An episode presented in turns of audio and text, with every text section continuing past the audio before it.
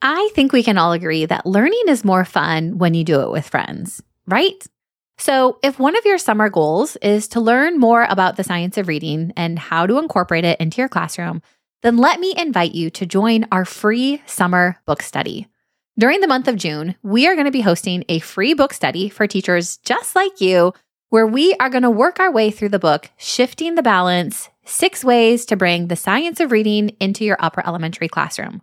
And we'd love to have you join us. We're going to read one chapter a week. And inside our book study Facebook group, you're going to get to participate in things like our weekly Facebook Live, discussion posts. You're going to get some really awesome freebies and the chance to win some stellar prizes. All of this is going to help you align your instruction with the science of reading next year. It's going to be fun. And even if you don't think you'll have time to read every single chapter, still consider joining. You're going to get a lot out of the group, even if you don't have time to read the entire text. So I hope to see you this summer where we can all learn alongside each other. You can sign up at stellarteacher.com slash book study. That's all one word, stellarteacher.com slash book study. And I'll see you inside our group. You're listening to episode number 90 of the Stellar Teacher Podcast. Teaching literacy is tough, but with the right tools, you can be not only good, but great amazing. I'm talking off the charts impactful. Hey, I'm Sarah Marie, a literacy specialist with over a decade of experience working as a classroom teacher and school administrator. Tune in each week to this podcast to hear no fluff lesson ideas and strategies that will help you feel confident in your abilities to truly grow your students as readers. Are you ready? Let's dig in.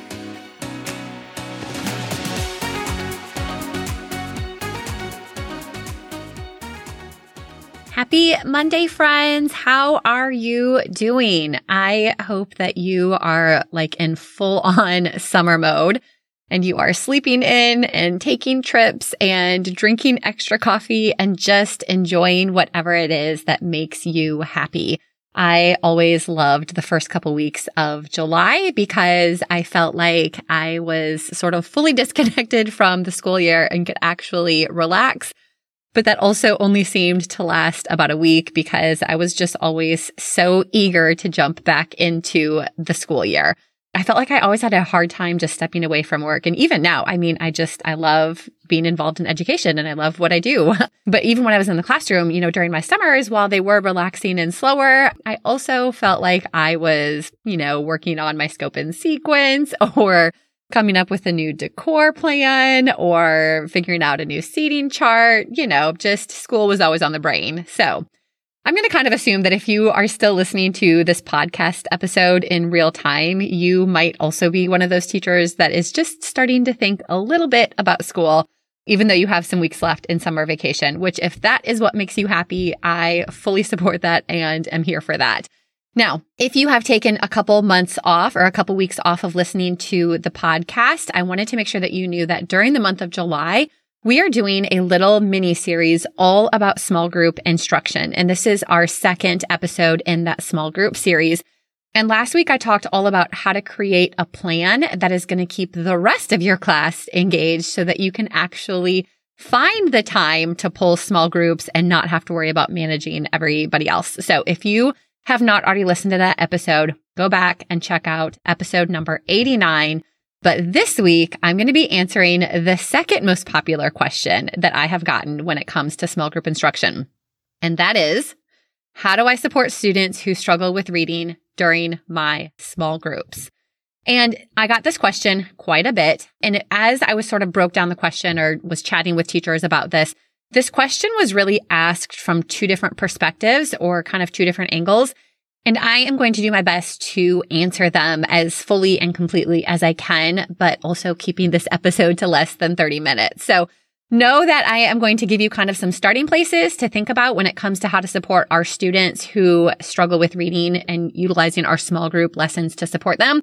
But this episode is going to be by no means sort of like all encompassing because there's just a lot to say about it. But like I said, I'm going to do my best to answer this question in the 30 minutes that I have.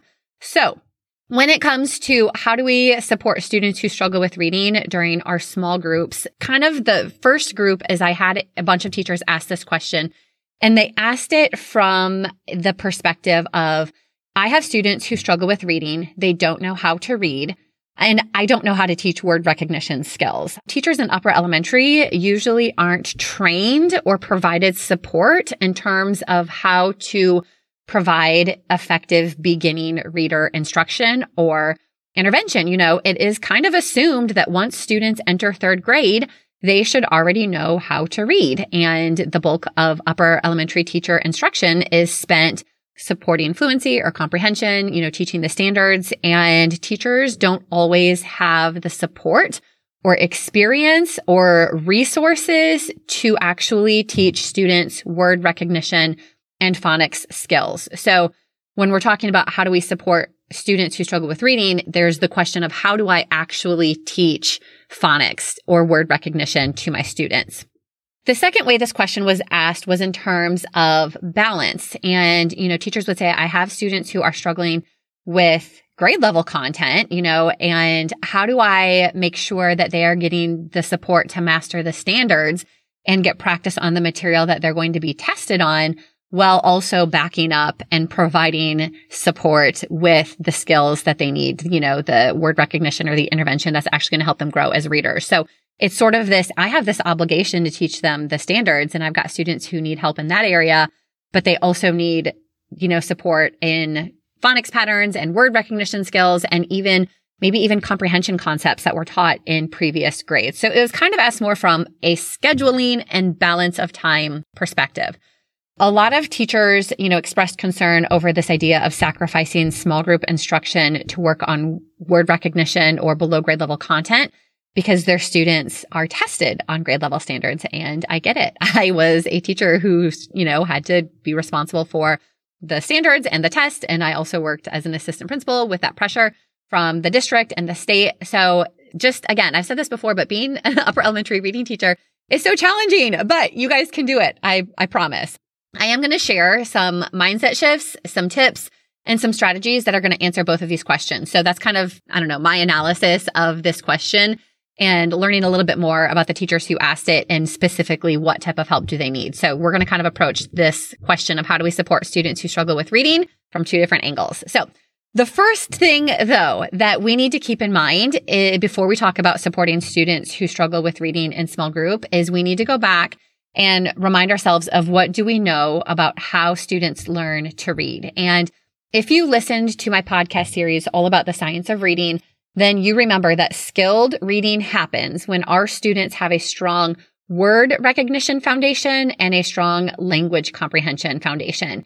And without a strong foundation and without comprehensive and fluent skills in both of those areas, students have very little hope of successfully comprehending a text. And I think this is kind of an important mindset shift to make, especially if you're worried about the end of your test and if you're worried about your grade level standards. You know, if you have a student who is still struggling with word recognition skills and can't accurately read a text, it does not matter how much support you give them with the grade level content because your students aren't going to benefit from your small group instruction because we are asking them to do something. We are asking them to read and understand something that they do not have the tools to fully do. It's like giving someone a pile of wood, a set of construction plans and a hammer and asking them to build a playhouse, but you have not given them the nails. You know, no matter how much time they spend studying the plans or, you know, putting the wood together or trying to stack things, no matter how much time they spend with those materials, unless they have all of the tools, and in this case, unless they have the nails, they are not going to be successful. So it does not matter if they spend an hour a week, a month, they are missing a necessary tool in order to complete the construction project. And the same is really true with our students. You know, if we want our students to be skilled readers, we need to take the time. We need to meet them where they are at and we need to figure out how we can give them the tools that they need in order to successfully apply word recognition and language comprehension skills to a text in order to fully comprehend and understand. And I don't want to sort of ignore or discredit language comprehension because that is such a huge part of it. Mostly in this episode, I'm going to talk about word recognition because I feel like when we have students in upper elementary, that is a lot of times the source of their gaps But just know that it is going to be different for every student. And in some cases, you might have students who've got great word recognition skills, but they still struggle with comprehension. That's where we need to kind of assess and figure out what do they know about language comprehension to try to fill in the gaps. But just know that we have to know what our students need in order to give them the tools that will help them become skilled readers. I do have though. Now we're going to get into the tip portion of it. So this is the practical application part. So I do have three tips for you. If you are an upper elementary teacher and you have never taught word recognition skills or you're not sure how to teach a phonics lesson, I have three things that you can do to get started. Remember, this is simply a starting point. So the first thing that you want to do is you want to get a baseline of what your students already know when it comes to word recognition. Most of the time when we're looking at word recognition, we're going to see materials and resources that are for students in kindergarten, first grade, and second grade. And, you know, that's fine. But when we're in upper elementary, we have to realize that our students already have had three years, hopefully, of some word recognition skills. And so they are going to have some knowledge. They're going to have some understanding of it. And you know, we don't want to basically repeat something that is a strength of theirs. And so we need to figure out when it comes to word recognition, where are the gaps? Is it with letter sound correspondence? Is it with short vowel sounds? Is it with R controlled vowels? Is it with vowel teams? What is it that is holding them up? Is it just applying these things in multisyllabic words and really they need, you know, more support with prefixes, base words and suffixes? we have to figure it out. So in order to do that, you want to do some sort of assessment that is going to give you kind of a baseline of what your students know and where they have gaps. So there's a couple different things that you could do. A lot of times, and I did this when I was in the classroom, and I think it is great at the beginning of the year to listen to all of your students read some text. It doesn't necessarily need to be like a reading comprehension assessment, but when you listen to a student read, you're going to kind of be tuned into are they a fluent and accurate reader or are they still trying to break apart words and sound them out? Are they, you know, missing words? Do they have some gaps? And so even if you listen to a student read, that's going to kind of let you know, okay, this student might have some gaps when it comes to the actual word recognition and automaticity of that. But listening to a student read a passage is not going to give you enough knowledge or information on where their gaps are. So what you're probably going to need to find and seek out is either a phonics or even a spelling inventory. And when you do an inventory, sometimes the inventories can be done either individually or whole group. It is a progression of, you know, phonics skills and spelling patterns that you're going to give to your students and you're going to figure out, you know, what do they know and what don't they know? And when you go through an inventory, you're going to quickly identify the gaps and then where the gaps are is where you're going to kind of start providing your instruction.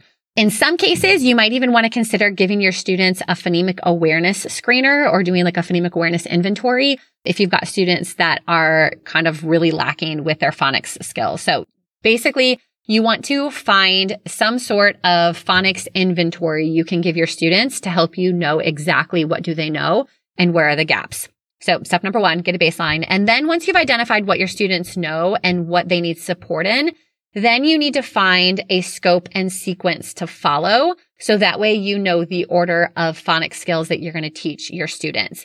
And there are a ton of different scope and sequences out there and they're all very similar and they're all slightly different. There isn't necessarily one specific order that is correct. There's obviously some general concepts you want to teach individual letters before you teach blends and digraphs. You want to start with short vowels before you move into long vowels.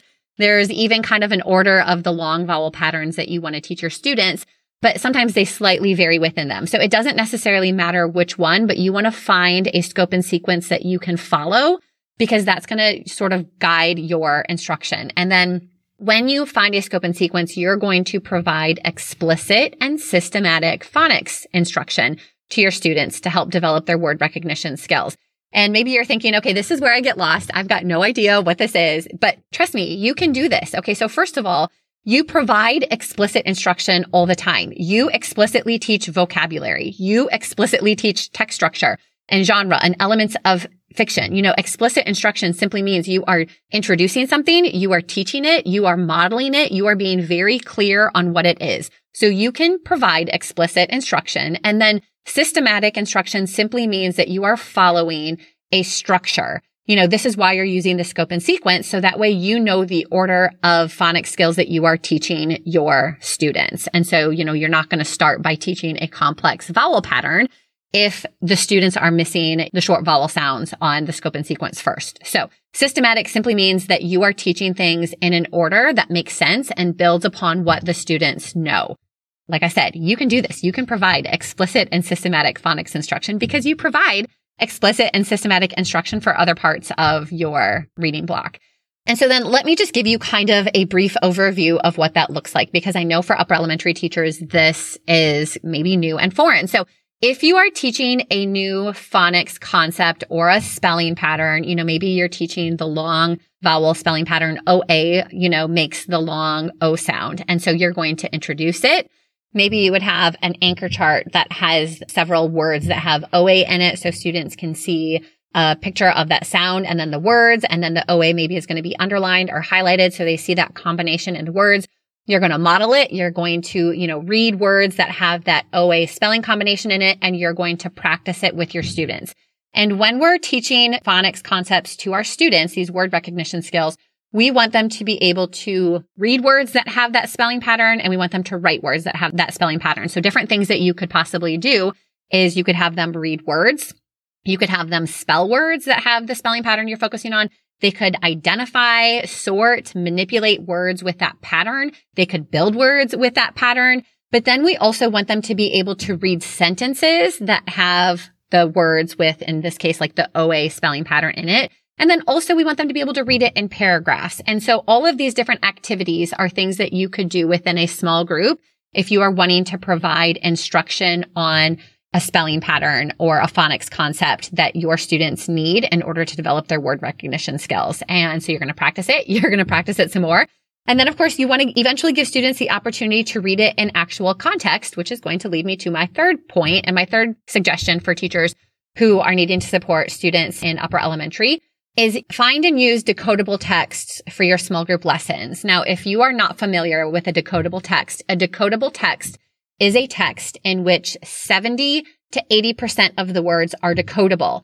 You know, this means that if it's decodable, a student should be able to read the words accurately, fluently, and with confidence. So the majority of the words should be words that are written with spelling patterns that have already been taught or that students already feel confident in. And decodable texts are usually written to follow a specific scope and sequence. And so you might, if you have a specific scope and sequence you're following, you might be able to find a decodable text that goes with it.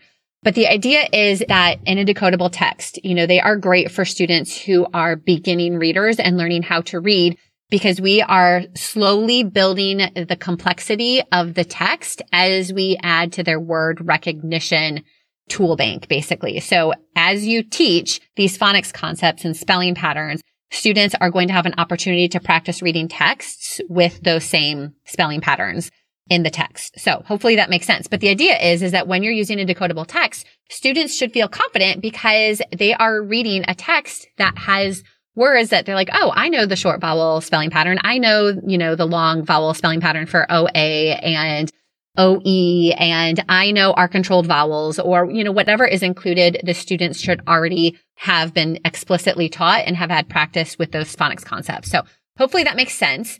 Here's the, the tricky part. And I am working on, it's probably going to take a while yet, but this is one of the things that we want to add to the membership this next year is to slowly add in decodable texts that are appropriate for upper elementary because a lot of times decodable texts are written with K2 students in mind. So they maybe have bigger font. They are on topics that are not of interest to upper elementary and they just look like they're for lower grades, which I think is really difficult. So I'm just going to acknowledge that this is a challenge. It can be difficult to find decodable texts that are appropriate for upper elementary, but they exist.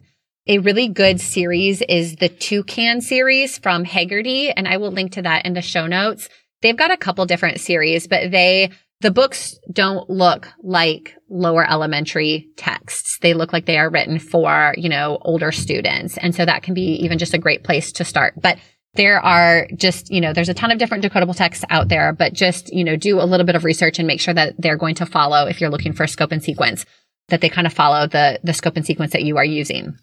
So, okay, these are literally just three things that you can start doing. You don't have to, you don't have to be perfect at them. You don't need to be an expert in these, but if you are wanting to sort of, you know, double down on figuring out the best way to support students with word recognition skills, these are the three things that you can do. So get a baseline of what they know, try to find a phonics or spelling inventory to kind of, you know, show you exactly what your students need, provide explicit and systematic instruction on word recognition skills, and then try to find decodable text to use during your small group lessons. That is kind of answer number one. Now I'm quickly going to try to answer the second part of this question. And this is for those of you who are worried about how do you balance your time and, you know, feel like if you've got students who aren't getting enough practice with your grade level standards, you know, or maybe you have an admin that requires you to implement a specific program, or if you are at a school that is really heavy on testing and paying attention to on grade level data, I get it. There's pressure. You might feel this like expectation. I need to use my small group time to support students with their grade level content. Now, let me just remind you that unless our students have the tools, it does not matter how much time they spend on grade level content if they are missing either word recognition skills or language comprehension skills that are going to help them access and understand that text. But if you are just trying to figure out ways that you can you know, use grade level and on level content and incorporate the standards and whatever stuff students are going to be tested on while still addressing and supporting students with what they need. There are three things that you can do. So the first thing that you can do is incorporate some sort of intervention activity you know, whether that is a word recognition activity, some sort of phonemic awareness phonics as a warm up for every single one of your small group lessons. So even if your students are still reading and comprehending and writing and you're providing the support. So even if you're using texts that are on level, quote unquote, you can still provide these intervention type activities as a warm up. So maybe you start 30 seconds of your small group for some phonemic awareness practice and routines. Maybe you're going to spend two minutes at the start of your small group and you're going to work on a specific phonics skill, you know, that your students are practicing. Or maybe you're going to identify you know, several words, multisyllabic words within the text. And before you start reading, you're going to break apart those words by the types of syllables and you're going to practice helping students break apart those words, identify the syllables and read those words before they see them in the text. Or maybe you're going to do a little bit of vocabulary building practice and you're going to take a minute and you're going to break apart words into prefixes and suffixes, or you're going to create a word tree for meaning whatever it is, you're just going to commit, you know, two minutes at the start of your small group lesson to focus specifically on what your students need support in. So some sort of word recognition activity. And I think the thing to keep in mind is you can do word recognition activities really with any text. You can find examples of any spelling pattern of, you know, any vocabulary concept you're working on you can use any text to support students. Obviously, if you've got students who really struggle with word recognition, decodable texts are going to be best, but those don't have to be the only text that you use or if you don't even have access to those. So I think the important thing is knowing what phonics skills and concepts your students need and then providing support and practice when you can to your students. And like I said, carve out two minutes at the start of your small group to kind of provide some intervention activities. So that's one thing you could do. The second thing you could do is you could just commit to changing the focus of every other group. So maybe for one meeting, you are discussing a text that is, you know, you're using your grade level passage or, you know, whatever material you're expected to use and it supports the grade level standards. And then maybe the next meeting, you're doing like more of a phonics heavy lesson where you're working on word work and you're doing maybe some word sorts or word studies or you're breaking apart words into syllables or you're focusing on vocabulary. So you're kind of doing flip flopping. So you're still using your small group time to hit those grade level standards, but you're also using your small group time to give students support with what they actually need. I kind of think of this method as the changing the focus of every other group as you're giving your admin what they want by saying, yep, I'm using my small group time to hit my standards and to provide support with the standards. But you're also giving your students what they need because you're using half of your small group time to give students the intervention with the word study skills or the word recognition skills that they need. And then the third thing that you can do, and honestly, this is something that you can do kind of regardless, but provide scaffolding and support during your small group lessons. You know, so what that means is just really knowing if you are giving students a text that is beyond their ability to read, they don't have the word recognition skills to read it. How can you provide them scaffolding and support so they can still understand it or engage with the text in a meaningful sort of way? So one of the things that you could do is provide oral reading support. If a student struggles with word recognition, maybe you read the text whole group. You know, maybe you have students partner read it. Maybe you just read it to your students and they're just working on their listening comprehension skills. But this way, they can still practice applying their grade level standards through a listening comprehension lens. So if you're working on sequencing or cause and effect, or even identifying text structure, your students are still able to understand those concepts, but they're not getting hung up on the word recognition side of things. The other things that you can do is you can provide students with things like response frames or sentence stems or graphic organizers or anything that's just going to help them, you know, organize their thinking around a text. This obviously isn't going to necessarily support them with word recognition skills, but it is going to help them understand any text you put in front of them especially if you're doing that either with partners or in whole group. And then I think the third thing to keep in mind is it's really important to provide corrective feedback and utilizing teachable moments in small groups. So if you have a student that you're either listening to them read or you're talking about a word and they misread it, rather than just saying, Oh, this is how you say that word, you can explain, okay, you know, we see the, the vowels, we see these letter combinations. We know that this is a blend or a digraph or a diphthong, whatever it is and explaining to students in that moment why the letters and the sounds work together in that specific word to try to teach them something that's going to add to their word recognition tool bank rather than just saying, this is how you say that word.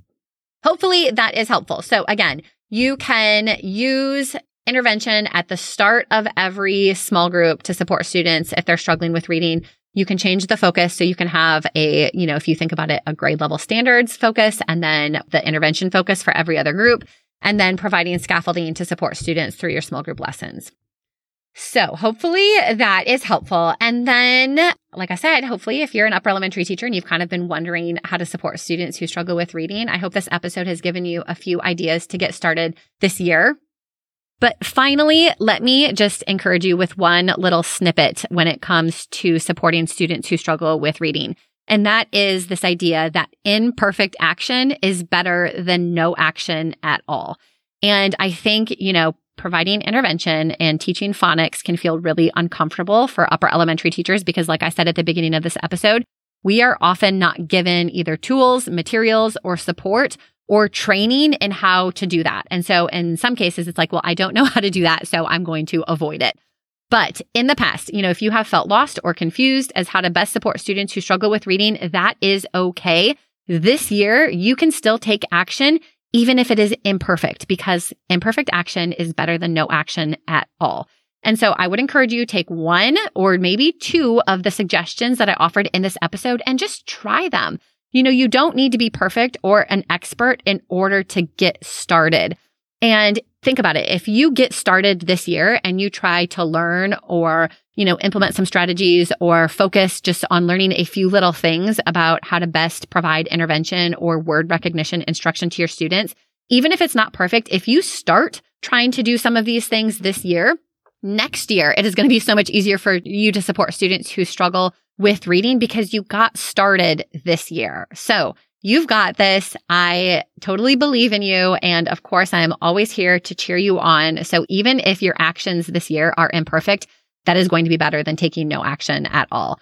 So we're just going to leave on that little nugget right there. But I do hope that you will tune in next week because it is going to be our final episode in our small group series. And I'm going to be answering a few other questions that have been asked specifically about small group. So I hope I will see you back here next Monday and I hope you have a stellar week. Thanks so much for tuning in to the Stellar Teacher Podcast. If you enjoyed today's episode and are finding value in this podcast, it would mean the world to me if you would follow along and leave a five star positive review. This helps me spread the word to more and more teachers just like you. And don't forget to join me over on Instagram at the Stellar Teacher Company. You can always find the links and resources from this episode in the show notes at stellarteacher.com. I'll see you back here next week.